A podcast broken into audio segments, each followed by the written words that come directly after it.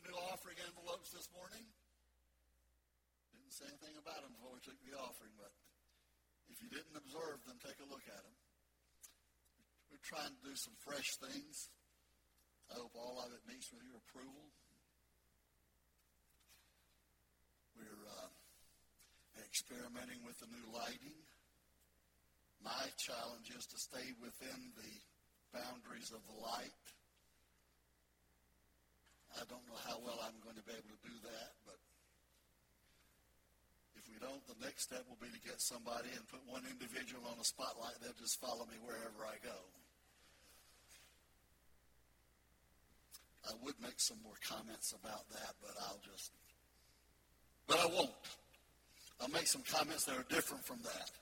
I'm preaching this morning this message America the Great. I know we have a well known slogan among us now. Usually it's on a red hat. M A G A. Make America Great Again. I don't challenge that. In fact, I embrace it.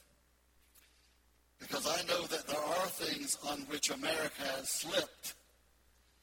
And I would like to renew those places where we've slipped and become better than we have been and greater than we've ever been in some of those areas.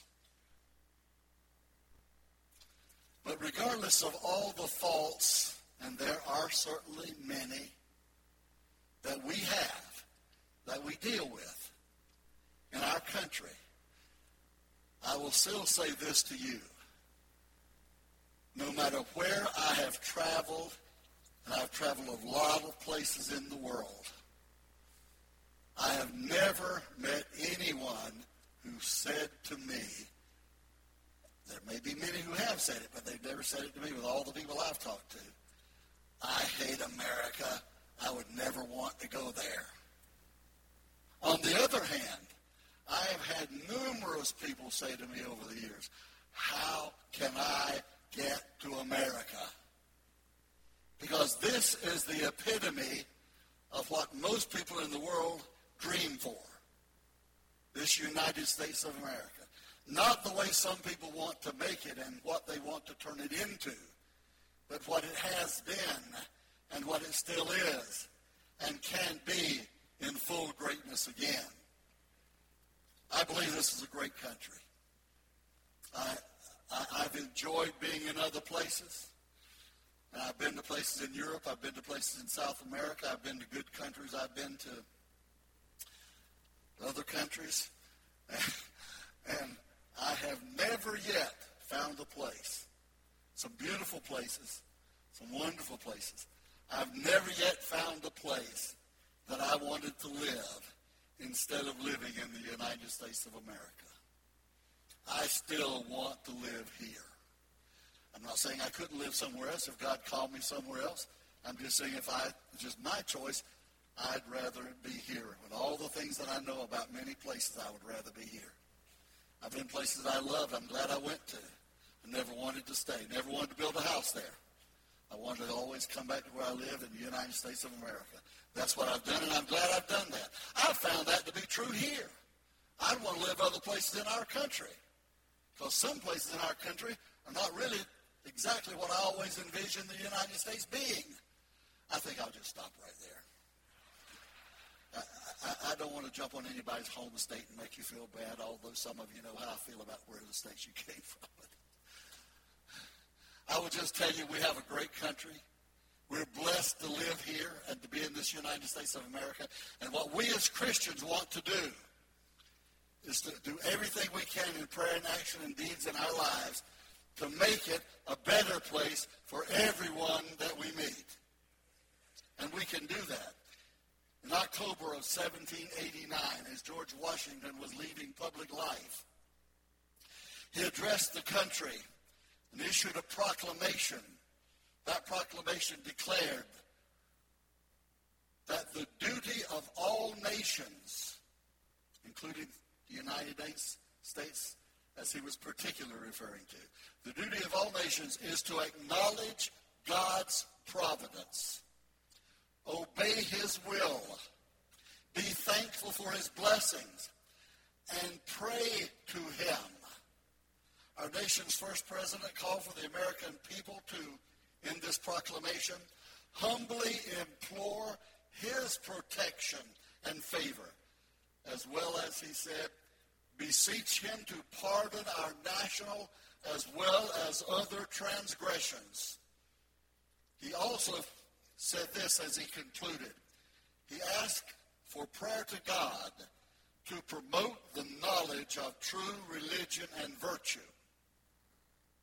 Suppose a proclamation like that were to be issued by the President of the United States today.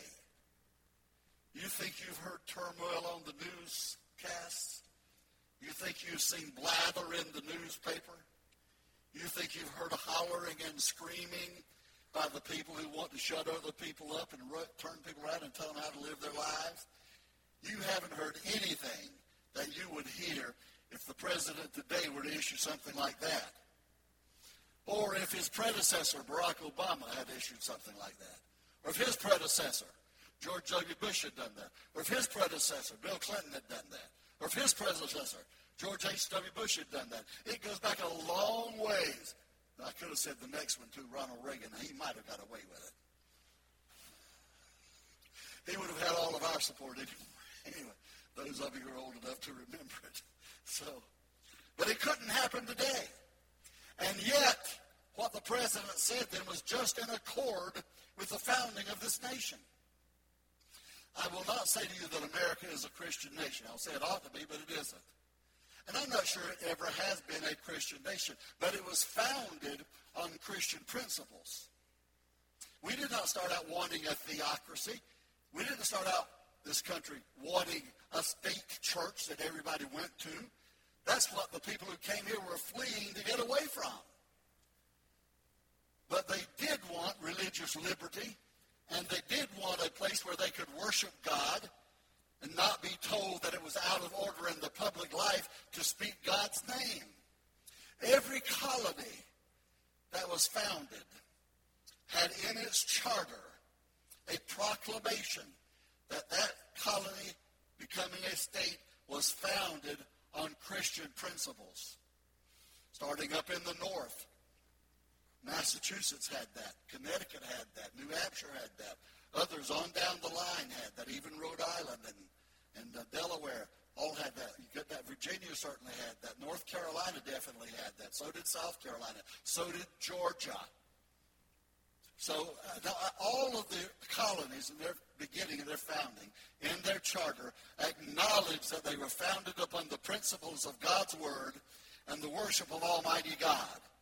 I'm not suggesting to you they all believe the same things. I'm not suggesting to you that they all agreed on everything about God's Word. But you will find God's Word implanted in every charter of every colony in the founding of this nation. We're not like other nations. I believe in American exceptionalism. I believe we're exceptional because God has put his hand on this nation. And I believe God has put his hand on this nation because we honored his word in the very beginning and said that we will stand upon his word. And then, in addition to that, when there have been other opportunities to do what God favored, America has chosen to do that. For example, we have embraced Israel, and we've done that before there was an Israel. We embraced the Jews and then their nation Israel. The United States was the first nation in the world to recognize Israel as a sovereign nation in 1948. We've maintained that with few exceptions. There have been some leadership in the United States that has been antagonistic towards Israel and has not favored Israel. But God has overcome that. And now we have a, an administration where Israel is acknowledged and recognized and favored as one of our greatest allies and one of our greatest friends in the world economy. And I'm glad for that. I rejoice in that because I believe that's what we ought to be doing. I believe that's what God's Word tells us to do. And if you said this, we're doing this as a policy of the United States because God's Word instructs us to do that. Make that statement in the public and find out how much opposition you'll have. People won't want us to be Israel's friend anymore, or they're, or, they're related to them anymore, because if they think God's word told us to do it, they would be absolutely against it. It's sad that we have that in our country. It's sad that it's anywhere. But I believe that God, because of our founding, because of where we stood from the beginning, because we hold on to the truths of God, and we have tried to exercise as a nation that which God favors. God will continue to bless America in spite of the sin, and there is sin in this country, obviously. The devil is at work everywhere in the world, but this nation still is a bulwark of Christianity and righteousness in spite of all of the quote unquote diversity that is such a blessing to us and makes us so much stronger. You understand I say that with some degree of sarcasm. In spite of that, God's hand is still on the United States of America. And I know some of you sitting here, and I know some of you sitting here have devoted big parts of your lives to securing that and securing our freedom. There are many of you here, many of you who are veterans of the Army, the Navy, the Air Force, the Coast Guard, anything else I may have mentioned or missed along the way. Whatever I didn't say. I know that there are veterans of all the services here, and we honor you and we thank you for your service. We thank you for defending the United States of America.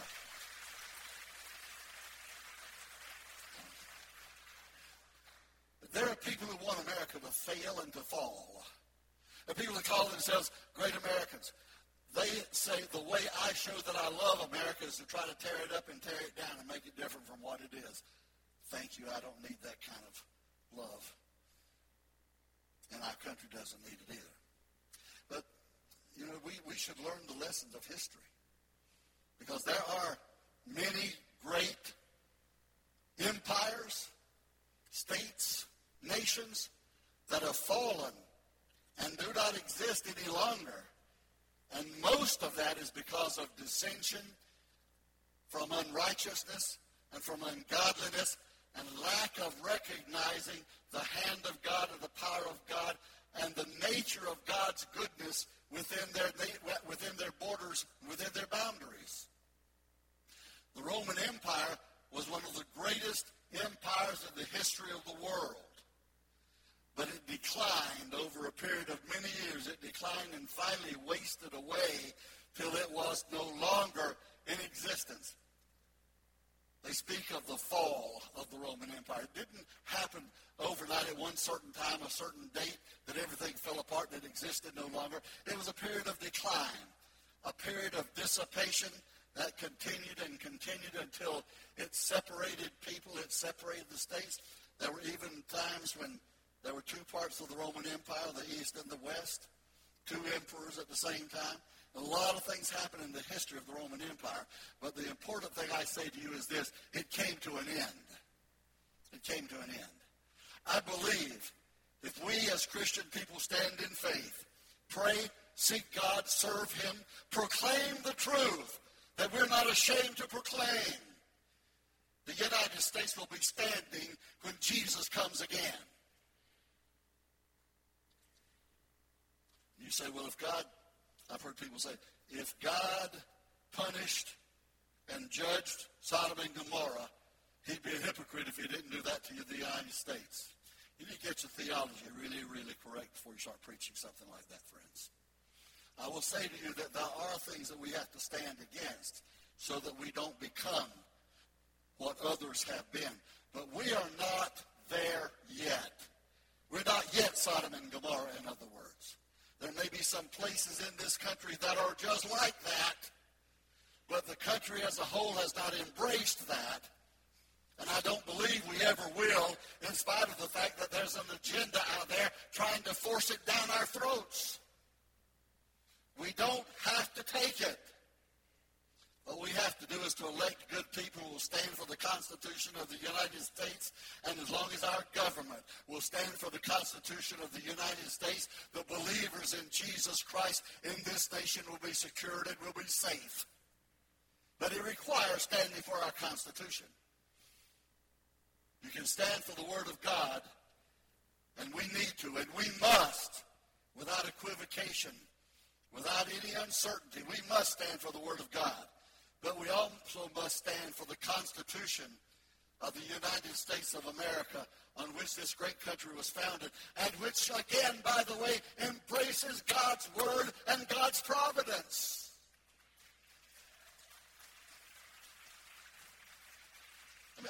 here are the things that I read, and I had to pick out from many. Here are the things that I read that caused the fall of the Roman Empire. See if we might identify some of them. I am not suggesting to you that we're going that way. I believe God has a different plan for this country, for this nation.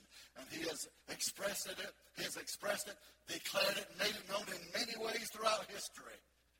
We have, we have in this country come through some of the worst times that any nation could have ever had. The Civil War was a time that this nation could have exploded and broken into fragments.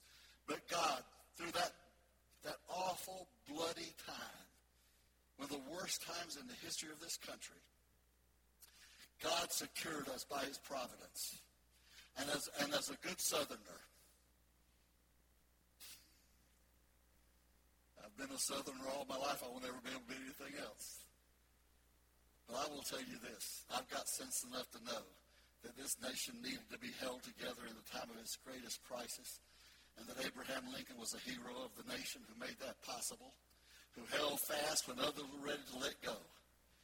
And this nation is one today, overcoming the egregious horrors of slavery in this country, which we could not have survived without the counsel of and the leadership of good men but more importantly, we could not have survived without the grace of God on this country.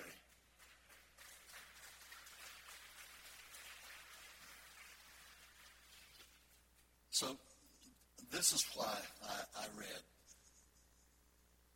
that the Roman Empire fell because of barbarian invasions, invasions into the country.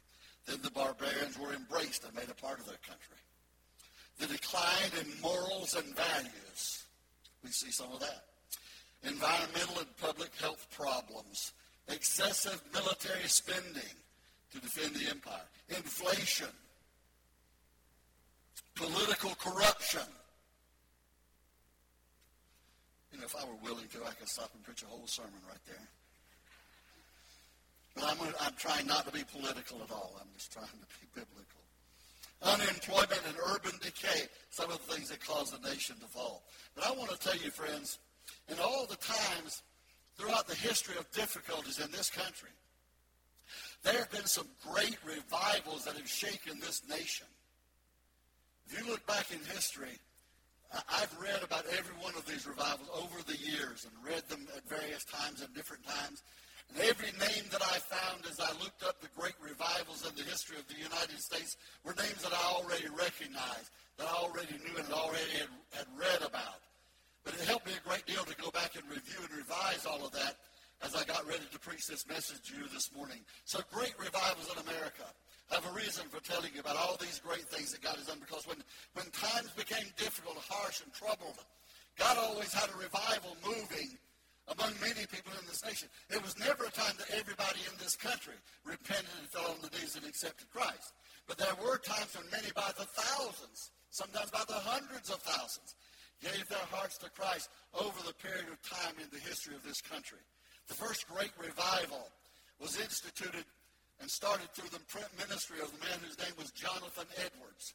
He pastored a church in New England and in the 1730s and 40s, and that was, which wasn't even a state, that it was just a colony, Jonathan Edwards, in partnership with George Whitefield, Jonathan Edwards was a pastor. Whitefield was an itinerant preacher who preached all up and down from Georgia all the way up to Massachusetts. Preached to the thousands and thousands out in the fields. By the way, they didn't have any microphones, any sound systems in those days. He just had to talk loud enough for everybody to hear him. But I read that he was able to speak out in those fields with people gathered by the thousands, and people could hear him far back to the very back row. So I don't know how that was possible, but I know the Holy Spirit gives an anointing in different ways. He was able to be heard. Whitefield was a great, great American evangelist. Jonathan Edwards started this revival by preaching a sermon that he's best known for. When people speak of Jonathan Edwards, the first thing knowledgeable people think of is the sermon he preached that was titled Sinners in the Hands of an Angry God. That sermon sparked revival in Massachusetts. It spread. And it was, a, it, was, it was a, for that time a national revival. Of course, the country wasn't what it is today, but for all the country that existed at that time, that was a great move of the Holy Spirit. And uh, part of that great, great revival were John and, uh, and Charles Wesley, brothers, who came over from England and preached and ministered mostly while they were over in Savannah, just north of us. There's an orphanage there that was started back in those days that I'm told is still there today. I've been up there and I sometimes mean to go see it and ask about seeing it. I think I'll do that the next time I go. In the 1820s and the 1850s, now just prior to the Civil War, there was a great move of the Holy Spirit when God turned this country upside down. It didn't stop the Civil War, but it turned a lot of people to God and brought a lot of people into the kingdom. Charles Finney was one of the great leaders of that tremendous revival. They built tents. They didn't have tents, so they had to build them. They built large tents where they would have services for weeks, week after week. And they set up those tents that would seat thousands of people, constructed just for that reason. And that revival went on for for decades through the 20s, the 30s, the 40s, the 50s of the 1800s. In fact, it was there that the first time uh, when Charles Finney preached, he, he had a bench down in front for the thousands of people who came to hear him. I don't know how long that bench was, but he had a bench down in front that he called the crying bench. So when people came to God in those revivals, they came and walked down the aisles and they felt down at the at, at the bench altar that he had created that he called the crying bench. And I suppose because they called it the crying bench, they just cried and wept and called on God till God saved them and they knew that they were forgiven. I had never heard of the crying bench till I started reading this. I read a lot about Charles Finney, but I never heard about his crying bench. I'm glad to find out about that. So another great revival later on started after the Civil War, about 1875, a man named Dwight Moody, D.L. Moody, came on the scene. Preached, he started out as a Sunday school class. He was not an educated man. He actually was a shoe salesman. And he started a Sunday school class of boys and girls needy areas of Chicago. And the, and the attendance in the Sunday class, Sunday school class built and built and built. And he said by the hundreds and thousands kids were coming to Sunday school. Abraham Lincoln even stopped by there to to experience it one time to see what all he was hearing about. That revival broke out in that way, and then Moody became a preacher who reached out to all of America at that time and also to most of Europe. He preached to, he, it is said that he preached to as many as a hundred million people in the lifetime of his ministry.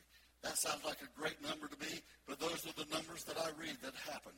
And then, of course, the Civil War began and ended in 1865. That was just before this great revival broke out. So the revival broke out apparently, I would say God's purpose, at least in part, was to repair the fractured nation that had come about because of the Civil War.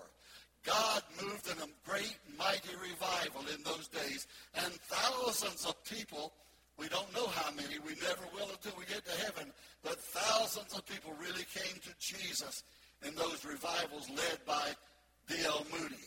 And then when the century turned in the, in the 20th century, around 19, early 1900s, 1906, 7, somewhere in there, a man named Billy Sunday came on the scene. He was a former baseball player. Finished his baseball career and started to preach. And when he, he started to preach, people by the thousands started to come to hear him. So thousands gathered in the pavilions of that day, dear Billy Sunday preached Jesus Christ. It said that he, that he always got up and acted out his sermons like he was a baseball player. And how you got how you get to heaven is you, you got to you got to start by hitting the ball and you run. Then you you have to run past first. And he, and he said, and when I did that, then I slid in the first second base. He wasn't very educated. Most of these men were not.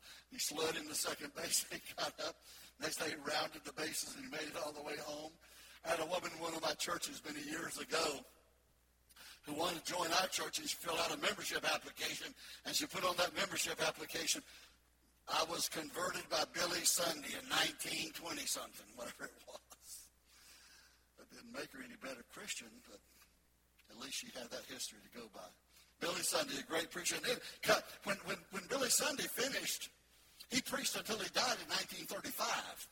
Shortly after that, Billy Graham came on the scene.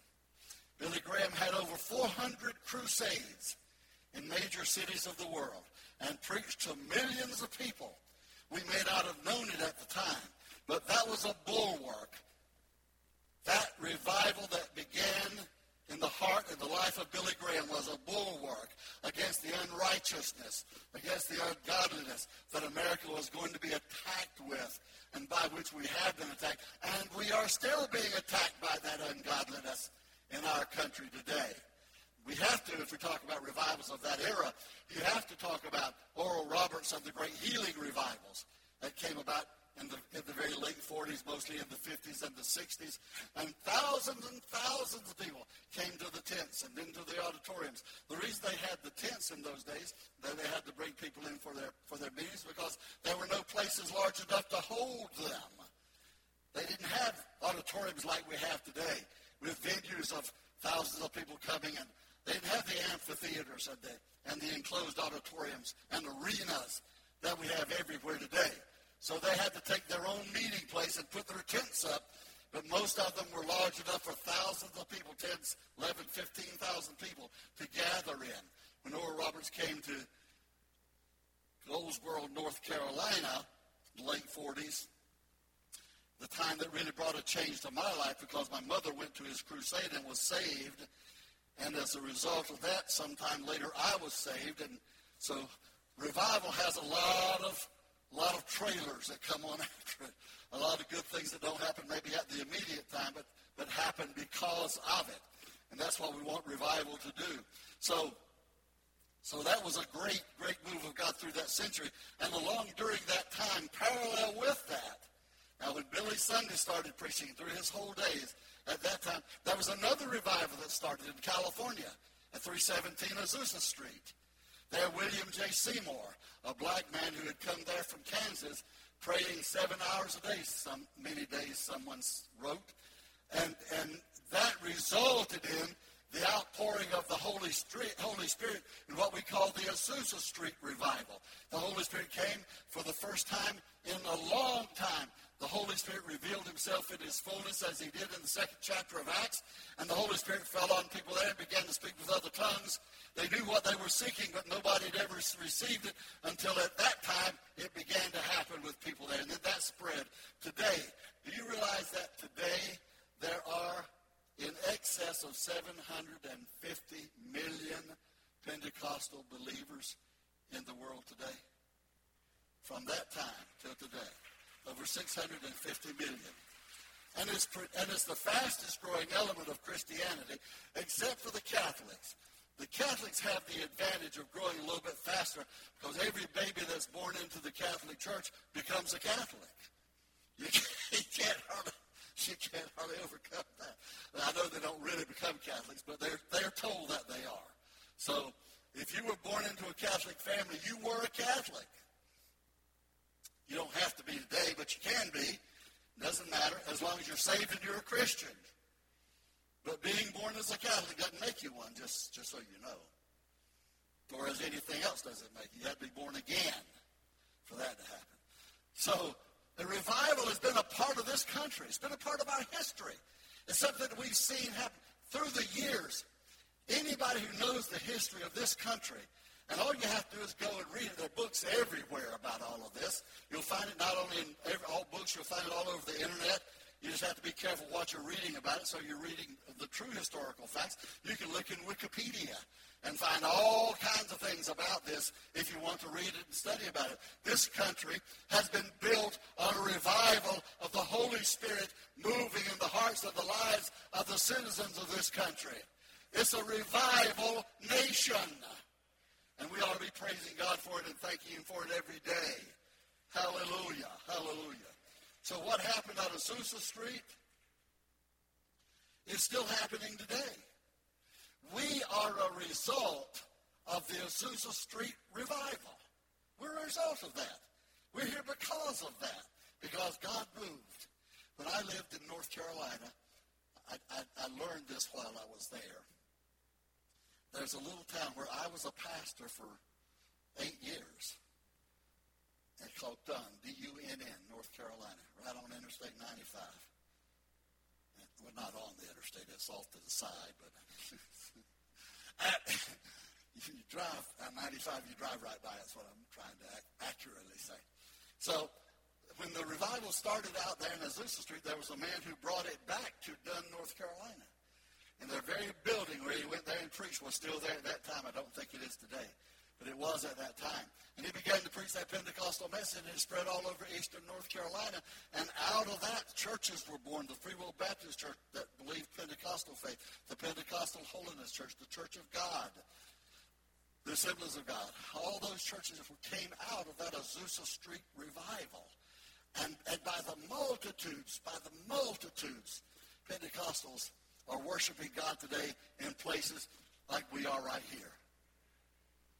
So God has moved in this country, and he has moved for this reason, to bring people to him and to make America righteous and to make America stand on the Word of God. We can't compel that politically and would not want to compel it if we were able to do it. That's not the way to bring righteousness to a nation. But what we do want to do is to present this message to people who need God in their lives. Proclaim this truth, and we can do this. We can proclaim this truth today right here in Fleming Island the way they cannot do it in other places of the world. You can't go to Cuba and do what I'm doing here this morning. There are other places that you cannot go and do what I'm doing here this morning. Try this in Russia. Try this in some of the nations of Europe. Try this in some of the African nations. It's a great move of God going on in Africa, but there's still people there with their tribalism that they believe that they're in control who oppose the gospel. That's, that's everywhere in the world. So there are many places in the world that nobody can stand up and do what I'm doing here today. They could not preach this message. They could not tell you this truth because they would be prohibited from doing it. If they tried to, they'd be taken, locked up, and punished. Do this in Iran. They want to come here and say all they want to say, foment. Oh, I better not get off on that. they may want to come here and do all that they want to do and say and stir up everything, but let us go there. I'll tell you that you cannot do. There are places that you cannot do this. But I am grateful, thankful that today there's a liberty in the United States of America that allows us to preach the gospel. It allows people to preach the gospel who preach it wrong. I want them to be able to preach it. I don't want to stop them by politics. It allows people to preach the gospel who do it for their own selfish motives. Let that go. Paul said no matter what motive anybody has in preaching the gospel, at least the gospel is being preached. God can do remarkable things in spite of the failures of men. So today, Today, we rejoice that we have a country where we can proclaim the Word of God. I can stand up and say what my heart tells me I must say about the sins of the nation. I can speak out about homosexuality. I can speak out about failures in, uh, in, uh, in politics. I could call people's names. I wouldn't, but I could, and have the freedom to do it as long as I'm speaking the truth. Because this country allows me the liberty to do that. Because of that, other people have liberties to do other things we prefer not to see. But I'd rather let the liberty be here for everyone and still allow us to stand up and preach the gospel that we know is true. Preach the word of God that we know cannot be changed. It is infallible. Preach God's word as he's always declared it and it's always been preached by faithful people and believe it and stand on it and proclaim it. Yes, we're citizens of the United States of America, and we're glad for that. We're also citizens of the Commonwealth of Glory, where our names are written down in the Lamb's Book of Life, and we have a higher citizenship, a higher calling, a higher expectation in our lives because we're citizens of that heavenly place Jesus has gone to prepare for us. And he's already written our names down. We've already got our voting card. Not that you'll have to do any voting there. Everything's already been decided. It's all in God's hands, and the righteousness of God will prevail. Hallelujah. We want to be a little bit of that here in this world, in this United States. And I will say one more time. I, if I had a choice of being anything in this world, the first thing I would be is a Christian.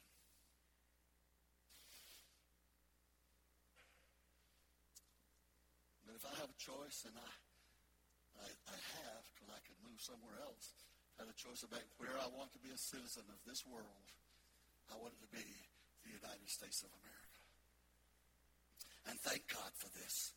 Thank God. If you're grateful, you're thankful to God for your nation, for where we are today in our faith and our believing in the Word of God and the freedom we have to proclaim the gospel truth. If you're thankful for that, stand with me today.